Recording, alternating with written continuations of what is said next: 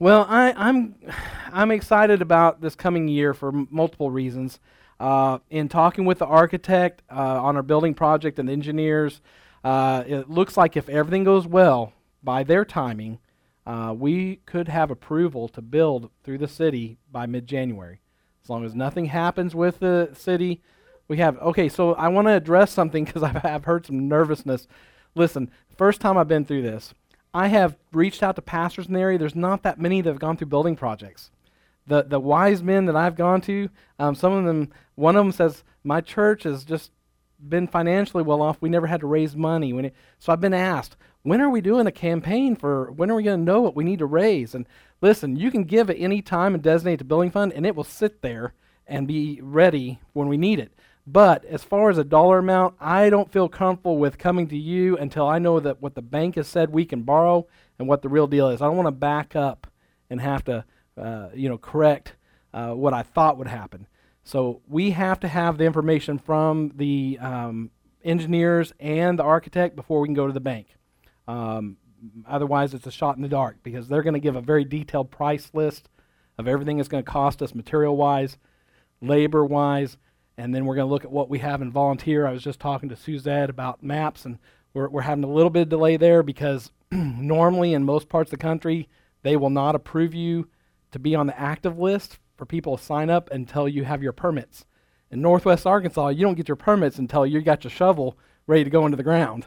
So we're trying to clear that up with them and, and make sure because there's some people wanting to come, but they just they're starting to have to make decisions on whether they're coming to our project or go to others. So pray that we can get that straightened out very quickly with the MAPS department. Uh, they're good folks, and they're really they're pulling for us. They are. Uh, they've got good reasons for some of the rules they've had in the past about the permits. They've shown up on job sites to find out they weren't okay to build, and they've spent their money and brought their RVs and planned their schedule around that. So we understand from their side, but but we are in a place where if somebody wants to build a house, they call, make a phone call, and two months later they're moving in. Just about. It's not quite that good, but pretty close. So we we need prayer in that area. It is going to be more money than than uh, what in the natural. You know, if we do the numbers or what where we're at, we're we're looking good as far as way things have been happening. New song, God's been blessing, and we're on a positive in, increase every month and not a deficit. Praise God for that. Um, so we're we're you know things are looking as good as as possibly can, but we need God's help, and so keep praying if the Lord leads you. There's been some folks already, um, Wednesday night or two ago, someone uh, put in $1,700 towards a building fund already.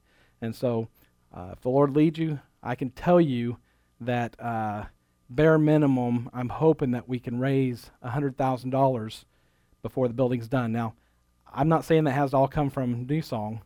Uh, I'm, I'm reaching out and I'm, I'm looking forward to going out and speaking to other groups and other uh, churches possibly about our building project.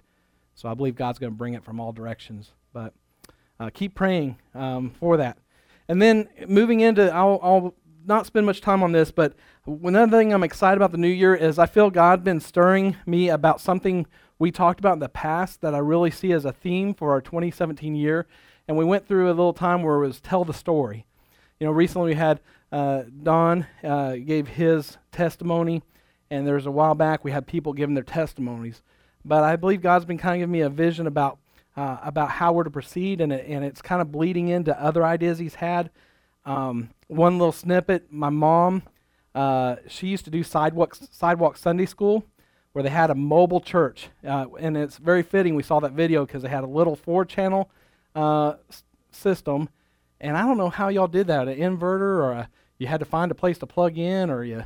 But anyway, they they would go to a, a, a like a trailer park or they go to apartment complex, open up a van, set up a puppet stage, set up equipment, and have sidewalk Sunday school. And so I've had that kind of stirring in my heart to do something like that for a while, and I believe that we can uh, we can combine that theme next year with tell the story uh, with that and and reach our neighborhood. Uh, I've joked Danny and Melissa neighbors if you ever get stopped with a school bus outside their neighborhood, there's like a whole complete school bus full of kids that live right around them. And if we had the space or we had more people to do children's ministry, we could do a first service kids ministry and double our numbers of kids. Um, there's literally kids uh, all over Centerton that, that I believe don't have a home church right now. So, anyway, so just be praying. Um, we're getting into here in November, and it'll be December. We'll be starting the new year, and I believe God's going to lead us in some great directions. So just keep keep praying and, and keep giving towards that extent. We have election in two days. Man, some of you look so worried. I don't know. Maybe I need to hand out money this morning and do a stimulus thing here this morning or something. But this has been an excellent example, I guess, if you want to choose those words, of modern American political campaigning. I mean, we've had uh, vast confusion. At least I've been vastly confused. Um, a verbal hailstorm of accusations on everybody. Um, an abundance of mudslinging advertisements, and and then uh, both real and false personal attacks, and of course, all of it brought to us by the media circus. And as I thought about this upcoming election, it occurred to me that everyone who is voting will be doing so in the belief that their candidate is better, that the other candidate is either uh, less competent, incompetent, less qualified, disqualified, or willing or unwilling, uh, willing or unwilling agent of Satan. I mean, that's pretty much covers the gamut of people's feelings about this. L- listen, we we have in the past had Christians on one side and others on another elections. And now in this election we're seeing Christians on both sides and Christians being upset with Christians about how can you be a Christian and vote for that person? How can you be a Christian and endorse that candidate? So the division that we see out in the world among unbelievers, it's not just the unbelievers. We are a church divided now.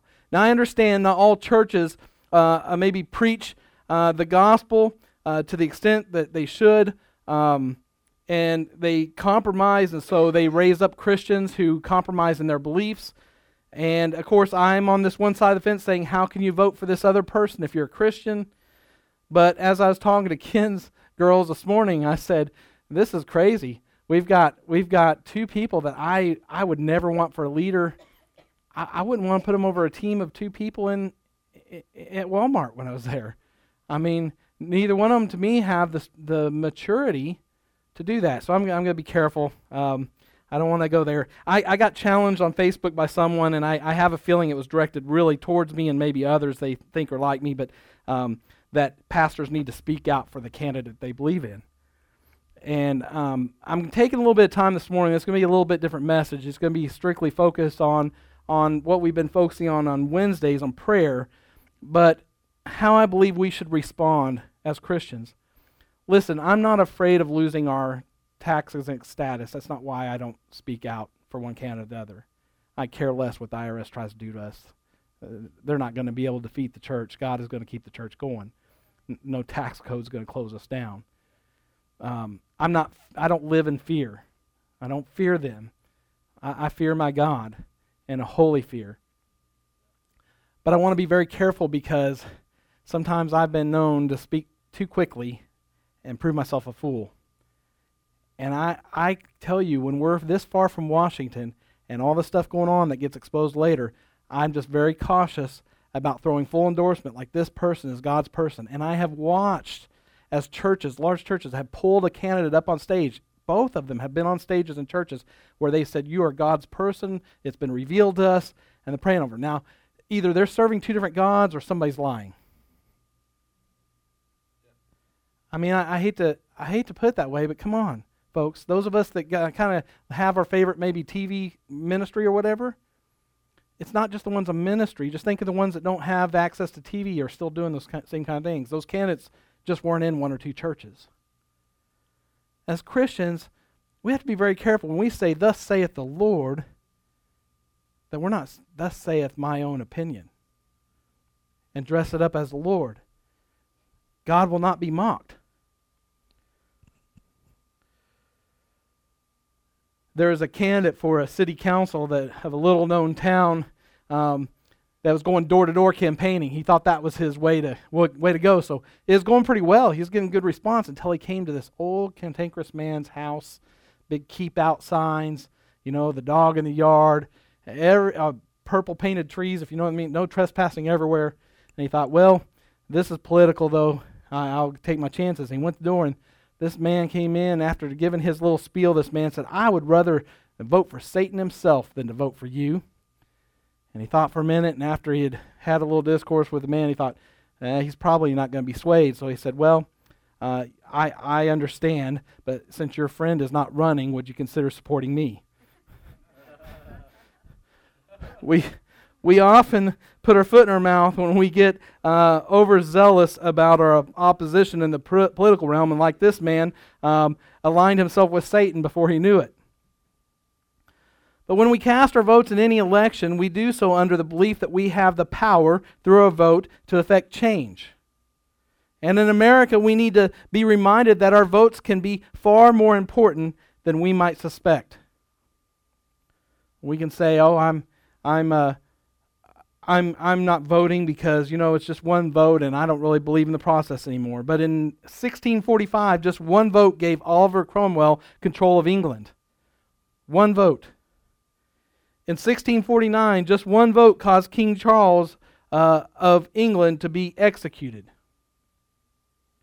In 1776, just one vote gave America the English language instead of German. We could all be speak, speaking German this morning. Now, I don't mind, they make good sausages.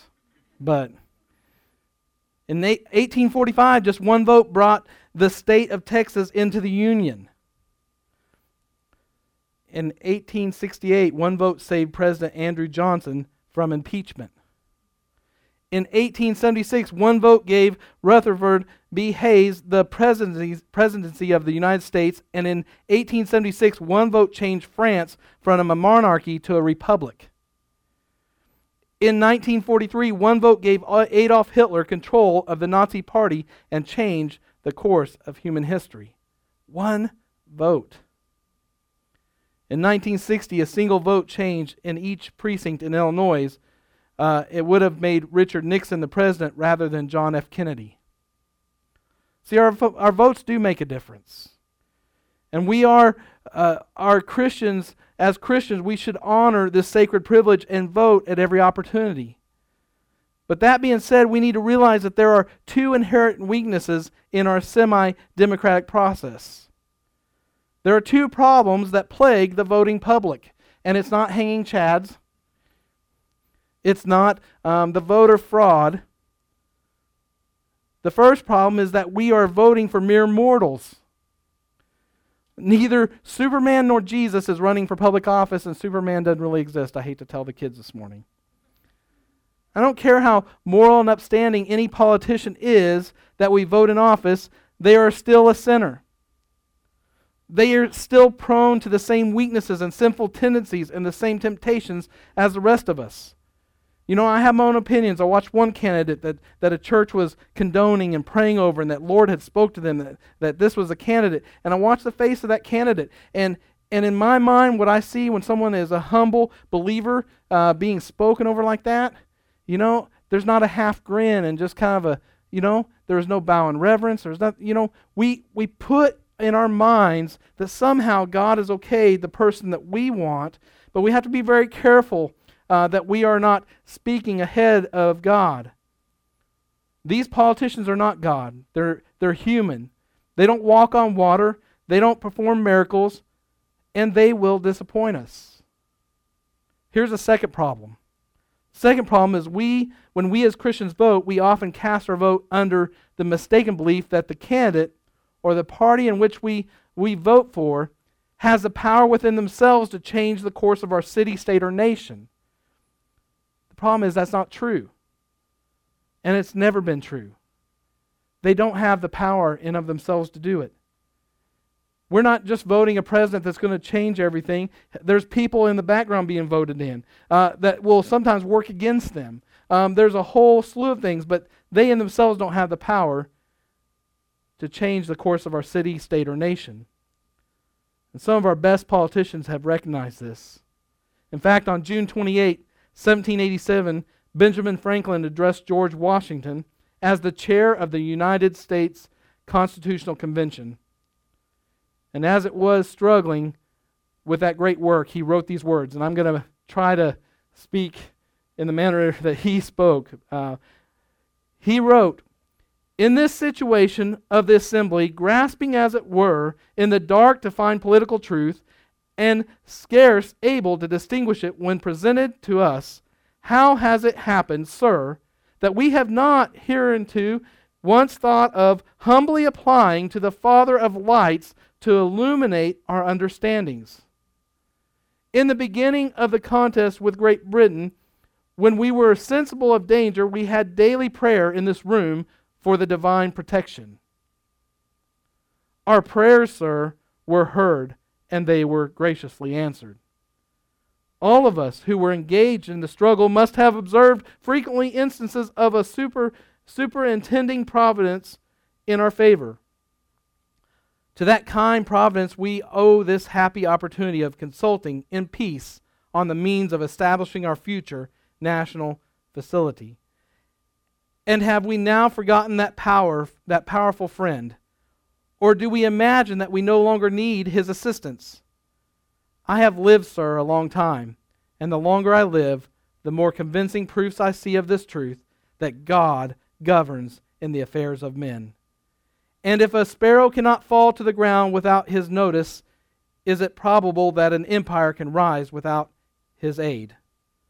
We have been assured, sir, in the sacred writings that except the Lord build the house, they labor in vain that build it. I firmly believe this, and I also believe that without his uh, concurring aid, we shall succeed in this political building no better than the builders of Babel. We shall be divided by our little partial local interests. Our projects will be confounded, and we ourselves shall become a reproach and a byword down to future ages. Here he's saying in this moment, as he's writing, as Benjamin Franklin addressed George Washington, that at one time they were praying in that very room. At one time they were realizing that the, without God's help, and then probably in the heat of everything, in, in the rush to once uh, to, to establish this great nation, they were beginning to already forget what God had done to bring them through from the control and the religious persecution from Great Britain. Isn't that what happened in the Old Testament with the Israelites? When God delivered them out of Egypt, he later had to tell them, You're, you're not teaching your children what I did. You're not reminding them. You need to write it on your foreheads, write it on your hands. But don't forget. Abraham Lincoln wrote on March 30th, 1863 It is, it is the duty of nations as well as of men to own their own dependence upon the overruling power of God, and to recognize the sublime truth announced in the Holy Scriptures and proved by all history that those nations only are blessed whose God is the Lord. In 1984, Ronald Reagan declared, Without God, there is a, a coarsening of the society. Without God's democracy, without God, democracy will not and cannot long endure. If we ever forget that we are one nation under God, we will be one nation gone under. We see now as refugees, uh, uh, Muslim refugees, are moving into other countries, and some other countries, our response is, you must adapt to our culture, and you can get into all that, and it can get nasty, but, but there's, there's some truth to it that where a nation has been founded on Judeo Christian uh, beliefs, that when we start adapting to those of pagans coming in the land, then how can we not read God's word and see where that's headed? And in fact, when God wanted to give the promised land to his people, he wanted them to wipe out every one of the, the, the pagan believers. And what happens when they don't obey that? And they decide they're going to keep a few around. Why would we forget that we are a nation under God? Our money, our pledge of allegiance, many of the sayings on the public buildings throughout Washington, D.C. and the rest of the country proclaim this desire to be a nation under God. How can we forget that? Well, actually, even with that overwhelming set of witnesses, even we who are Christians can literally forget God's power over our nation. If we put more faith in our politicians than we do in God. See, the Old Testament has an interesting story about Israel's experience with a nation. The nation was uneasy. They had enemies threaten them on every side. The prophet Samuel, who was the leader of their nation, had grown very old and would soon be unable to lead the nation. And his sons, who might have succeeded him, were corrupt and evil men. People looked the politician situation over and the political situation over and came to a conclusion that they needed a king. Every other nation had a king. Isn't that how it usually goes? Everybody else has one. We need one too. Never mind how those nations are going. They have a king. We need one too. And they wanted one. So, for, from a purely human perspective, that makes sense. Having a king symbolized the desire of strength. Having a king meant they could feel they were on equal footing with the nations around them. Having a king would give them the feeling of security and power in an unsure world. And it's the same thing of why we will go to Facebook and our friends and other people before we go to God with our problems. It's the same reason we want to run across the street and talk to a neighbor about problems before we'll get on our knees and pray to God. They had the same struggle. You see, God was not there in front of them. They could not see him. God appeared to uh, Moses through burning bush. There's other instances, but as a people as a whole, they were not seeing their God in the physical. And so they wanted someone they could see, feel, touch to rule them. And it's an age old problem. We, we want something physical in front of us, even if it's a flawed, corrupt system even if it's something that, that we know deep down our hearts is probably not going to serve us well, but it makes us feel better for the moment. And so this is the same thing they were going through, the thing that we deal with, that we were, we, you know, the king uh, or, or Facebook or your friend across the street or those things uh, symbolize uh, our desire for strength. They, in the reality, however, was simply that Israel was uncomfortable and impatient. They were uncomfortable and impatient with waiting for God to supply their needs in His time. And how, how timely is this for us to, to be focusing on this? Because there are some folks that are so impatient, that are so uneasy, uncomfortable. You know, I've done so good to stay out of conversations and recently gone in one about politics with another believer and and you know they couldn't even they couldn't even understand that I was agreeing with some of the things they said because they were so on the defensive. They're just ready to pounce on anybody who had anything to say because they want to prove to everybody they knew, the, they knew what was up. Israel, they wanted what they wanted, and they want it now. We even see it in our in- infomercials. Remember that uh, uh, commercial on the lawyer firm that will help you get your settlement now? It's my money, and I want it now. You seen that? It's not been on for a while. I, I, I couldn't stand that commercial. All I could see was these red faced little kids stomping their feet. Mine, I want it now. Like they're in Walmart at the toy aisle. But that's exactly that's exactly how sometimes we as Christians can behave. We want it now. See, they hadn't called for a time of national prayer and fasting to ask for his opinion.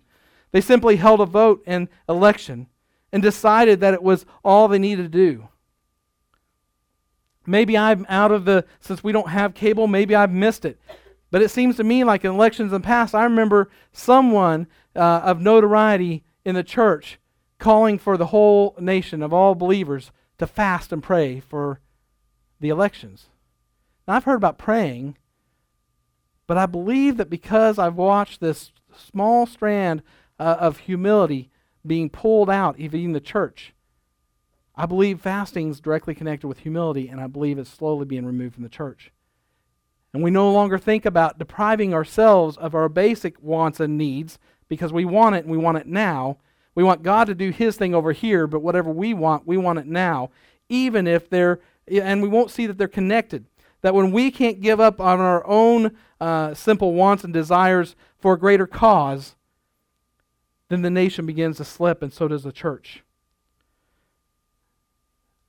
you don't even hardly see. I see more of it because of some of my friends on Facebook, but you know we've lost several um, several soldiers just recently over the week, but because of all the political posts and all the stuff going on, nobody hardly even knows it. That we had some horrible deaths with some of our soldiers. God later told Samuel in 1 Samuel 8 7, Listen to all that the people are saying to you. It is not you they have rejected, but they have rejected me as their king. And the emphasis there is mine. They have rejected me. The problem was that they had put their faith in an ordinary human politician and they had taken their eyes off God. They mistakenly believed that the candidate they had chosen would supply for them what they needed and what they wanted. They mistakenly believed that the candidate they had chosen would supply for them the things they were tired of waiting upon the Lord to supply safety, power, and financial security. You see, therein lies our problem. When we put our focus on anyone else other than God, as our supreme leader, then guess who we glorify? That's why they can slip by and waste money extravagantly. People are like, well, that's what politicians do. That's what leaders do. That's why they can become corrupt and, and let it go for so long and no one calls them on it because, because well, it's the trade off. We, we really need our person to lead, and then there's not going to be a perfect one. And so it's because we end up glorifying that position of power over God. We don't realize that we put more trust in the presidency of the United States sometimes than we do in the position of King of Kings and Lord of Lords. So it's a dangerous, even foolhardy mistake to put more faith in politics, pol- politicians, and political parties than we do in God, and it's very easy, a very easy trap to fall into. Now, how can we know when we started relying more on politicians than on God? How can we know that? Well, look at verse 8. I desire then that, that in every place the men should pray, lifting holy hands without anger or quarreling. How many of you know someone who gets caught up in politics so much that they are persistently getting into arguments about it? You don't raise your hand, because uh, what if they're sitting next to you? That would cause the disruption. If you find yourself getting stressed and anxious about politics so that you become angry and argumentative, that's a pretty good sign that in this matter, your faith may be less in God than in your politics. Where you get really passionate, you get really heated, that's where you need to look very carefully that you're not putting more of your faith in that than in God. I know I've looked, I've read the Bible from one end to the other at, the, uh, at one point in my life or the other, and let me tell you something. Not once does the Holy Scripture tell us to be anxious about something. Not once does it say we're supposed to get all wound up and stressed out or just to figure stuff out for our own or handle a problem by ourselves. Not once. However, there is in our New Testament uh, scriptures, we see Paul does give a method we can use to correct that kind of short sighted attitude in our lives. It says, first of all, I urge that supplications, prayers, intercessions, and thanksgivings be made for all people, for kings and all who are in high positions. Thanksgiving. So, supplications, prayers, intercessions, and thanksgivings be made for all people. But then it specifies under that, so all people, that would be every living, breathing human being, right? Why is there a need to, to put anything else beyond that? Because we're not listing animals, we're not listing the creation, just people. But then it says for kings and all who are in high positions. It goes on that we may lead a peaceful and quiet life, godly and dignified in every way. This is good and it is pleasing in the sight of our Savior. Pray for all the politicians, even the ones you don't like, especially the ones you don't like, because Scripture tells us to. Paul is telling us that, that it's fine for us to be, and we should be focused on the people around us. It's easy to pray for grandma, right? You love grandma. It's easy to pray for mom and dad. You love mom and dad. Even if you're, you're not happy with them right then, you pray because you want that relationship to get better. And then we get into our circle, maybe our boss, or we're trying to reach somebody. But then when it gets further and further detached, it's easier in the natural to just not care that much. I, I care, I want you to behave yourself, Mr. Miss President without my doing anything because it's your job. But see, as a believer, we can't be detached. Scripture won't allow us to. If we adhere to all Scripture, it doesn't allow us to be detached that way. We have to be praying for those leaders. Gerald Flurry, editor in chief of the Trumpet News magazine, wrote Prayer is political action, prayer is social energy, prayer is public good, prayer shapes more of our nation's life than is formed by legislation. That we have not collapsed into anarchy is due more to prayer than to the police. Prayer is sustained and intricate act of patriotism in the largest sense of that word, far more precise, loving, and uh, preserving that any patriotism served up in slogans. The single most important action contributing to whatever health and strength there is in our land is prayer. And that's the truth. Why do you think uh, prayer got re- prayer and the Bible got removed from school? Christians stopped praying for the schools. I believe that. I'm not saying as a whole no one prayed, but I believe that it, it became less and less of a priority. Pretty soon, Christians were letting the schools raise their children. When Israel was held captive in a pagan nation, God told Israelites in Jeremiah 29 7, But seek the welfare of the city where I have sent you into exile, and pray to the Lord on its behalf, for in its welfare you will find welfare. Do you understand that? They were to pray for their captors. The ones who had them in captivity, the land that they did not belong in, they were to pray for them. Because the Lord said, Where I have sent you into exile. If the wrong presidential candidate, whoever that is for you, gets voted in Tuesday, guess what? God has sent you into the land of your captors, and you are to pray for them. And pray to the Lord on, on their behalf, for in their welfare you will find your welfare. In other words, if you're not praying for them, they're not going to change for the better. And so it affects you. So, what should our prayer be focused on? And this is what I want to spend the last few moments in the message focusing. What should our prayers be focused on? Well, one, we should pray that the power of God is unleashed in us in every Christian who votes. And number two, we should pray uh, for the godly welfare and the godly success of whoever's in leadership. And, and third, that God be glorified. So I want to just frame this up, this last part. This is our action point, what we are to do. Romans 13, 1 through 5 and 1 Timothy 2 1 through 4 are our focal points for this uh, last part of the sermon. This year's presidential election, it's been absolutely cra- crazy, and I, I admit that. And, you know, look, I struggle in certain things like, like what's the speed limit? Anybody, what, what, what's, the, what's the speed limit on your street? It says 30, but what is, what's the speed limit for you? 35 or 40, right? What's the speed limit on I uh, 49? 70. Now, what's, what's really the speed limit for us? 75 or 80, right? So, this first one, we've got to obey the law. I'm still working on this in every instance because it's, it's hard when you get to those, what you think are gray areas. The verse that we read responsibly from Romans uh, chapter 13 uh, tells us to be subject to the governing authorities explaining there is no authority except that which God has established. And in case we missed it, Paul says again, the authorities that exist have been established by God, Romans 13:1. Thus he concludes, if you rebel against authority, you are rebelling against God. Here's the thing. So I don't usually mention things, but he is our president now. But President President Obama, does he make me mad? Yes, many times. Has he ever done anything I'm like, hey, that's pretty good? Maybe not in the things he's enacted, but I've seen interactions, whether fake or not. I've seen times when he's pulled out more maturity in his response than I'd like to say our two candidates that are being focused on now.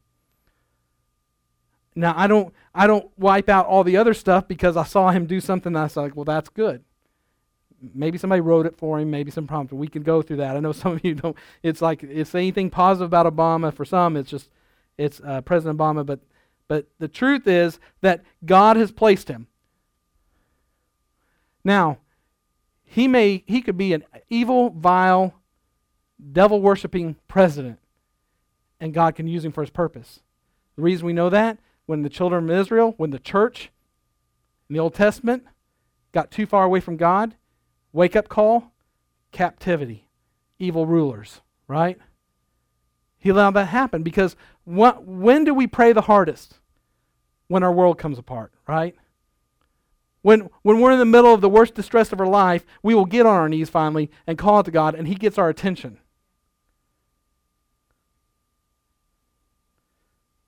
I mean, we got to obey the law, but do they always get it right? Of course not. Politicians are sinners. Government bureaucrats are full of sinners, which means they are full of sin. This is the thing that it kind of gets a little elementary, but think about it. We know they're sinners. Now, I'm not talking about whether they know Christ or not. I'm a sinner. I still have to, to struggle every day to, to walk Christ like, and I don't sin. But we all still sin, even as believers. We know that. So we know these politicians are sinners, and they're going to sin. Sometimes we put that standard up there, and I know because they're in a higher position, we put that standard up there, but we put it higher than we could ever reach ourselves. So obey the law. Think about Paul sitting there. He lived during the reign of Nero, a Roman emperor known for his tyranny. Nero murdered his mother, possibly his brother in law, and countless Christian believers. And you can imagine how new Christians might, might think of themselves uh, trying to obey that leader with such an evil person in charge. Can you imagine the Christian under Hitler's rule? Can you imagine the Christian believer having Hitler as their leader? Yet Paul still told the people to obey their government and authorities when it did not directly conflict with obeying God.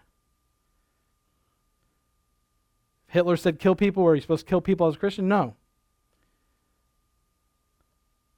See, we don't, we don't see the big picture. We don't know what God is up to behind the scenes. In the Old Testament, God worked through evil nations such as the Assyrians and Babylonians to bring Israel to their knees. God worked through Persia to bring further conviction. And in Isaiah 45:1, God calls the Persian king God's anointed, the same word for Messiah.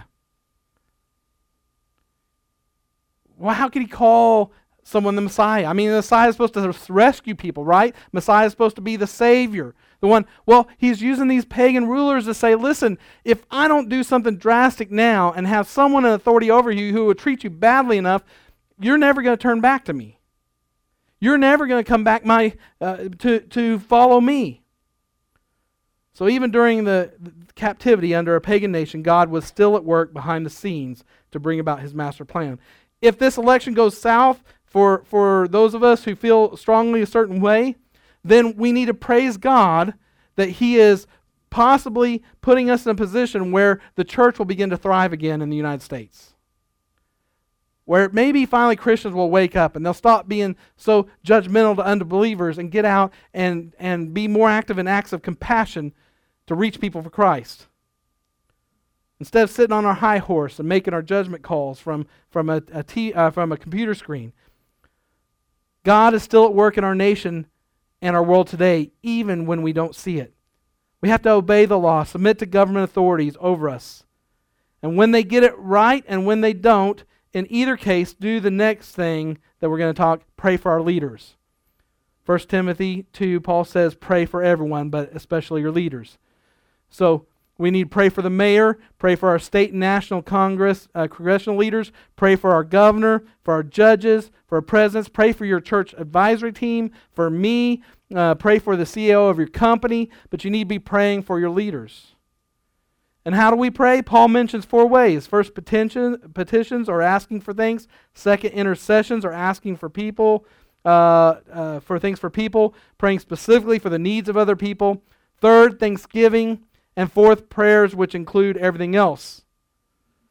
It's like when someone, when I'm preaching and someone says, Help him, Lord. I really believe they're saying, Help him, Lord. It usually means I'm in trouble. So, what happens when you pray for your leaders? Well, 1 Timothy 2 2 tells us that when we get to live, we get to live peaceful and quiet lives in godliness and holiness. Things go smoother for us. We are blessed because God answers our prayers and helps us and helps our leaders. So listen, here's the deal. I do covet your prayers. But if your life is in turmoil, let me ask you are you praying for me? Are you praying for your mayor? Are you praying for other leaders in your life? The scripture are very clear what happens. You'll live more peacefully. Something interesting happens in prayer. You can be very angry at a leader, but when you get to pray for them, God begins to break down that anger and it starts to become compassion. When we pray with, with the right heart, we begin to feel compassion for our leaders instead of disdain. And the third thing we need to do, pray for our leaders, honor God. God is our ultimate leader from whom all authority flows. When we become a Christian believer, we yield ourselves to God's authority. The Bible uses the image of slavery. Before we were a believer, we were enslaved to our sin, but now we are voluntarily slave to God. In fact, the Christian Motorcycle Club that I'm in, the bond slaves, bond servants. It was the idea that, that at some point, when slaves, there's different kinds of slaves, but when they could earn their freedom, they had the choice to go out and live free, or the ones that truly love their master. They didn't want to leave them, they wanted to serve them the rest of life. They would have their ear pierced with an awl and a ring put in it to signify they are bondservant. They would no longer leave their, their master. Can you imagine being a slave that says, My master was so good to me, I could have my freedom, but I'd rather stay in slavery? And that's the imagery that's used for us as Christians that we honor God because He has been such a good master. He's been such a perfect master. Why would we want to leave for our own freedom and be under our own control when He's taken care of us so well? An Old Testament example of this, when when we must obey God rather than man, when we are when we are um, in Acts 5 27 29 records how some of the apostles were hauled in before the Sanhedrin, the Jewish religious council, and chewed out for continuing to preach about the risen Christ. And their answer was simple we must obey God rather than man. And you have to, if you have to choose between uh, going with man or God, He is the ultimate authority. And then we see with the three Hebrew children, Shadrach, Meshach, and Abednego, they were to bow down, right? So the king, King Nebuchadnezzar, come on, VeggieTales, King, King Neb, right? And they were going to be thrown into the fiery furnace, and they would not bow. And here's the interesting thing uh, about them. Um, as they were about to receive their capital punishment, they respectfully told the king, If we are thrown into the blazing furnace, the God we serve is able to deliver us from it, and he will deliver us from your majesty's hand. But even if he does not, we want you to know, Your Majesty, that we will not serve our, your gods or worship the image of gold that you have set up in Daniel 13, 17, 18. Listen to their wording. But even if he does not, we want you to know, Your Majesty. Not Obama. Not Killary. Not, I don't know what they call him Donald. Maybe I shouldn't repeat it, but you know, the Donald. But listen, I catch myself because you're just inundated with stuff. I, I, I, catch myself not saying President Obama. I catch myself not saying those things. I jokingly call Ken Bishop sometimes. But, you know, there's people with a, uh, that I look at too as leaders in different areas of my life. Uh, it may be spiritual mentoring, it may be a close discipleship thing, but I give them the respect. And I may joke about titles, but in my heart, they truly have one. And they said, Your Majesty. Here they were. He was going to put them to death for trying to force them to disobey God, and they're still calling Your Majesty. They were quite respectful, but their response still ticked off the king so much that he heated the furnace extra hot. And, and, though it, uh, and through it all, God supernaturally saved them from the heat. So if you ever have to choose God over government, do it with much prayer and humility and respect. Our pride can easily get in the way and deceive us into thinking we are God's lone spokesperson.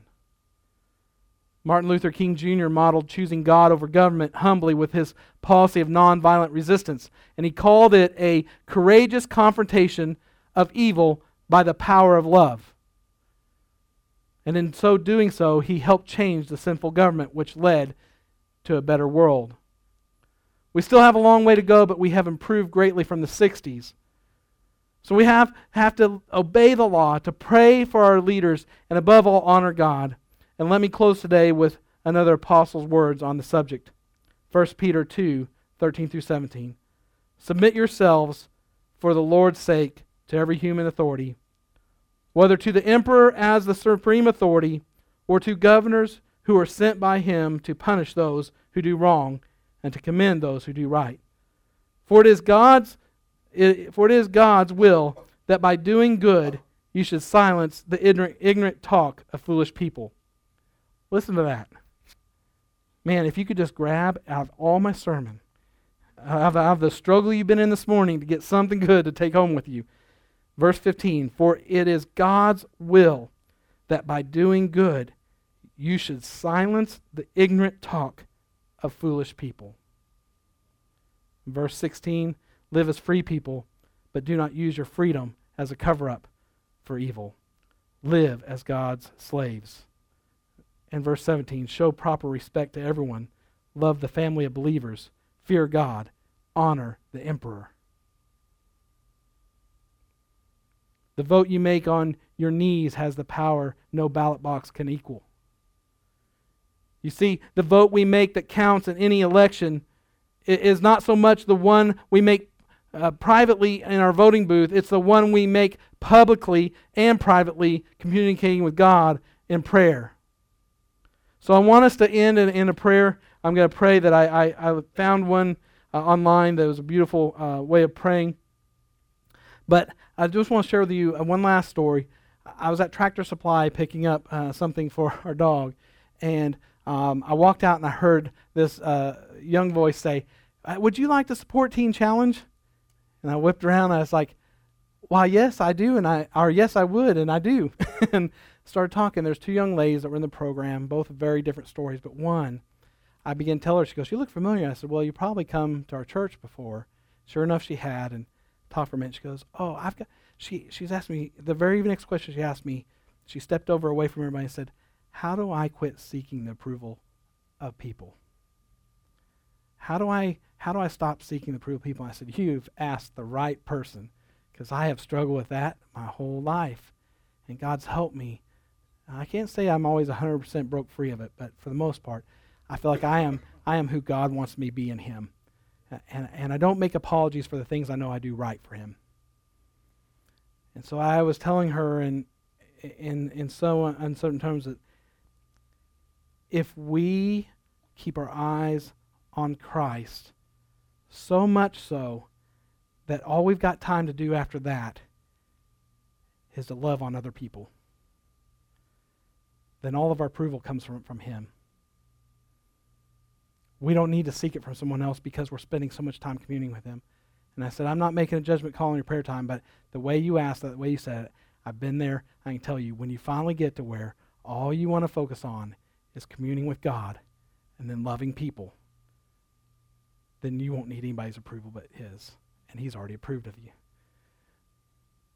In this election time, a lot of us are getting wrapped up in how this is going to reflect on us, right? I mean, how's this going to look to other nations? How's this going to look to people if we have that leader in there? If we have this, and listen, that's a little part of us wanting to get man's approval. And it comes out in that pride of worried about what other people are going to think. In this election, all we need to worry about is what God thinks. If he wants to put the most vile person we've ever imagined in that office to maybe get this nation so desperate. Maybe give those folks that wanted that person a fill of their medicine. So maybe the only thing they got left is God. Then we should praise Him for it. But keep our mind on Christ. Let's bow our heads. Heavenly Father, I thank you, Lord, for uh, this opportunity this Tuesday, Lord, to, to vote in the national elections. And Lord, thank you so much that uh, this is not our permanent home. Lord, I, I thank you that I'm probably more than halfway there to be with you unless you do it any sooner. As a young man, Lord, I feared that day, and now, Lord, as I'm reaching that middle age, I, I can't think of anything better than to leave this broken world and enter into heaven. But Lord, I can't in good conscience be so selfish as to only focus on myself and my eternal reward. But Lord, this nation, there are so many who need you. And Lord, there are so many who are putting their hope in this election and in a, a presidential leader, and they don't have the power, Lord, to change anything on their own. And Lord, we can't even guarantee they're going to rely on you. All we know is, Lord, we have the power within ourselves to humble ourselves before you, to pray for our nation, to, to obey uh, those leaders, whoever they are, Lord, and uh, as long as it's not conflicting with your, your will, Lord. But for us to obey the authority over us, Lord, to pray for our leaders, and in all that, honor you. Lord, prepare our hearts because Tuesday will be some sort of day for us, Lord, emotionally. And I pray that we'll take the opportunity, Lord, whether it's here at the church, but that focus of prayer, we'll find a place to pray on Tuesday, Lord. This nation is depending on the people of God, and we are those people. Thank you, Jesus. Thank you, Lord. And just in, in with your head still bowed and eyes closed, I want you to just, you can listen along as I pray and agree with me, but I have a, a prayer I'd like to, to pray, and I'm going to read this prayer. Holy Spirit, we come before you this day in humility and gratitude to plead for your blessings upon those who govern to ensure our life, liberty, and pursuit of happiness.